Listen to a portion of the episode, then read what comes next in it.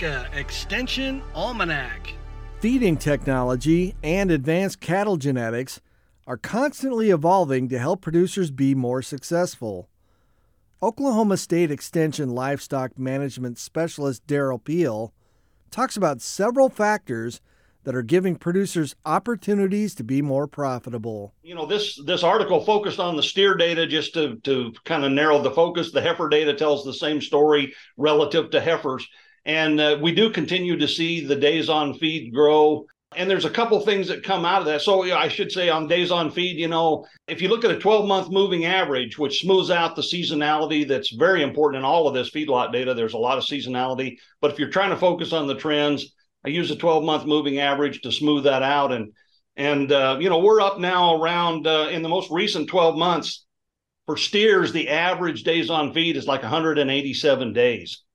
And so that suggests that the turnover rate, if you flip that over and say, okay, there's only 365 days in a year if we're feeding the steers for 187 days, we're getting slightly less than two turns of cattle per year. On the steer side, it's it's a, a little bit shorter, of course, for heifers. And so, uh, you know, and and that sort of begs the question of, you know, why are we getting these days on feed? And and it comes from a couple places. We're putting more gain on cattle in feedlots than we once did. Uh, and some of it comes from the, the the weights of cattle that we're utilizing in feedlots these days. You know, the cattle continue to get bigger uh, on the output side, and and and specifically relative to the days on feed and and the total amount of gain. Uh, you know, you in this data, you can sort of partition that. Uh, there's about 123 pounds increase over the 15 year period in the total amount of gain that's coming in the feedlots. But you can actually partition that into about two thirds of that is coming from the fact that the the final weights, the sale weights of these cattle have continued to go up. So the cattle are bigger coming out.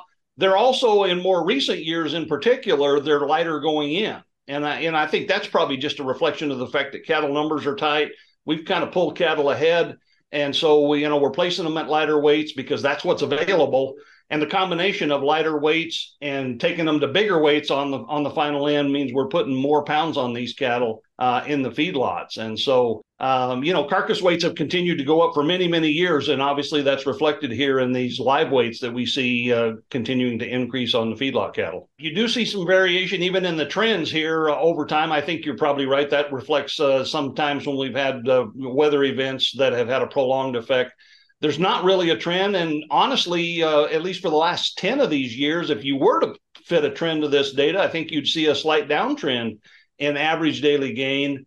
Um, and conversely, you'd, you'd certainly, I think, see an, a, a, bit of an uptrend in the uh, feed to gain ratio in terms of feed efficiency. I think it's it's, it's a function of of animal size and the uh, sort of the the uh, endpoint that we're taking these cattle to. It's both of those things. Obviously, bigger cattle just by the nature of maintenance requirements are going to require more feed. And so generally bigger cattle, you know, have a, a, higher feed to gain ratio, and that's reflected in here. The average daily gain number is a little bit harder to explain. I, it's not clear to me because generally bigger cattle also have better gains and we we don't really see that in here. So I think there's some you know there's some questions uh, maybe that need some additional work. I don't have the answers necessarily on that part of it to to sort of explain some of these production trends. But one of the things to keep in mind here is that you know we're, we're able to take these cattle bigger and put more gain on in the feedlots simply be uh, it's due to a lot of things but i think a lot of it has to do with just the way the genetics in these cattle have changed. And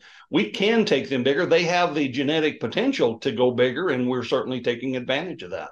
Today's program was a portion taken from a recent beef watch podcast produced by Nebraska Extension. To hear the entire interview, go to beef.unl.edu or download from Apple Podcasts. For Nebraska Extension Almanac, I'm Brad Mills. Nebraska Extension Almanac is a production of IANR Media and Nebraska Extension. For more information on how your university is serving Nebraskans, go to extension.unl.edu.